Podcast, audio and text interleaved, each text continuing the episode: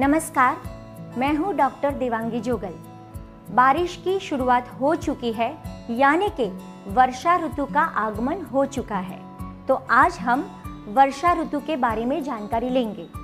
जैसे कि हमने आगे के वीडियोस में देखा है कि हेमंत और शिशिर मिलकर हमारा विंटर बनता है, वसंत और ग्रीष्म मिलकर हमारा समर बनता है, वैसे ही वर्षा और शरद मिलकर हमारी वर्षा ऋतु बनती है। यानी कि वर्षा ऋतु की दो पेटा ऋतु है।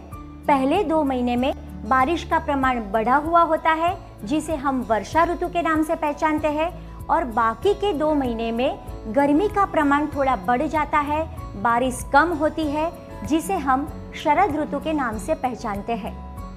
आज सबसे पहले वर्षा ऋतु की पहली पेटा ऋतु वर्षा के बारे में जानकारी लेंगे। दोस्तों, जैसे कि हम जानते हैं कि वर्षा ऋतु में आबो हवा ठंडी और नमी वाली होती है। यानी कि एटमोस्फियर में ह्यूमिडिटी ज़्यादा होती है।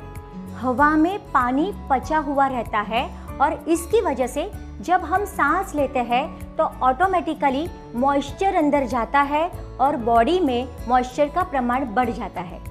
जिसकी वजह से डाइजेस्टिव एंजाइम्स या तो पाचक रस डाइल्यूट हो जाते हैं। और इसी की वजह से यह ऋतु में डाइजेस्टिव डिसीजेस जैसे कि constipation indigestion diarrhoea vomiting gas etcetera होने की पॉसिबिलिटीज सबसे ज़्यादा रहती है।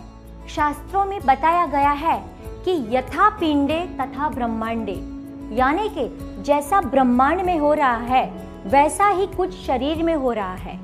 वर्षा ऋतु में ब्रह्मांड में वायु का प्रमाण बढ़ जाता है वैसे ही अपने शरीर में भी वायु का प्रमाण बढ़ जाता है, जिसकी वजह से डाइजेस्टिव डिसऑर्डर्स के अलावा पेन डोमिनेंट डिसऑर्डर्स जिसमें भी दर्द होने की शक्यता है, वैसे सभी रोग यह ऋतु में बढ़ जाते हैं। जैसे कि rheumatoid arthritis lumbar spondylitis cervical spondylitis etcetera इस प्रकार के रोगों को अवॉइड करने के लिए खान पान में कुछ स्पेसिफिक केयर करनी पड़ेगी। जैसे कि पत्तेदार सब्ज़ी, चौलाई तांदुलजा पालक कैबेज एक्सेट्रा का यूज़ यह सीज़न में कम करना चाहिए।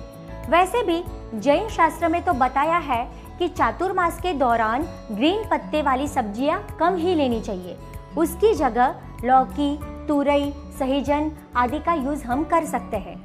वर्षा ऋतु में वायु के प्रकोप से बचने के लिए खाने में अजवाइन, हींग सोवा सोंठ सेंधा नमक, तिल, तेल, लहसुन आदि का भरपूर यूज़ करना चाहिए। दोस्तों, यह ऋतु में कम खाने से शरीर का स्वास्थ्य बना रहेगा।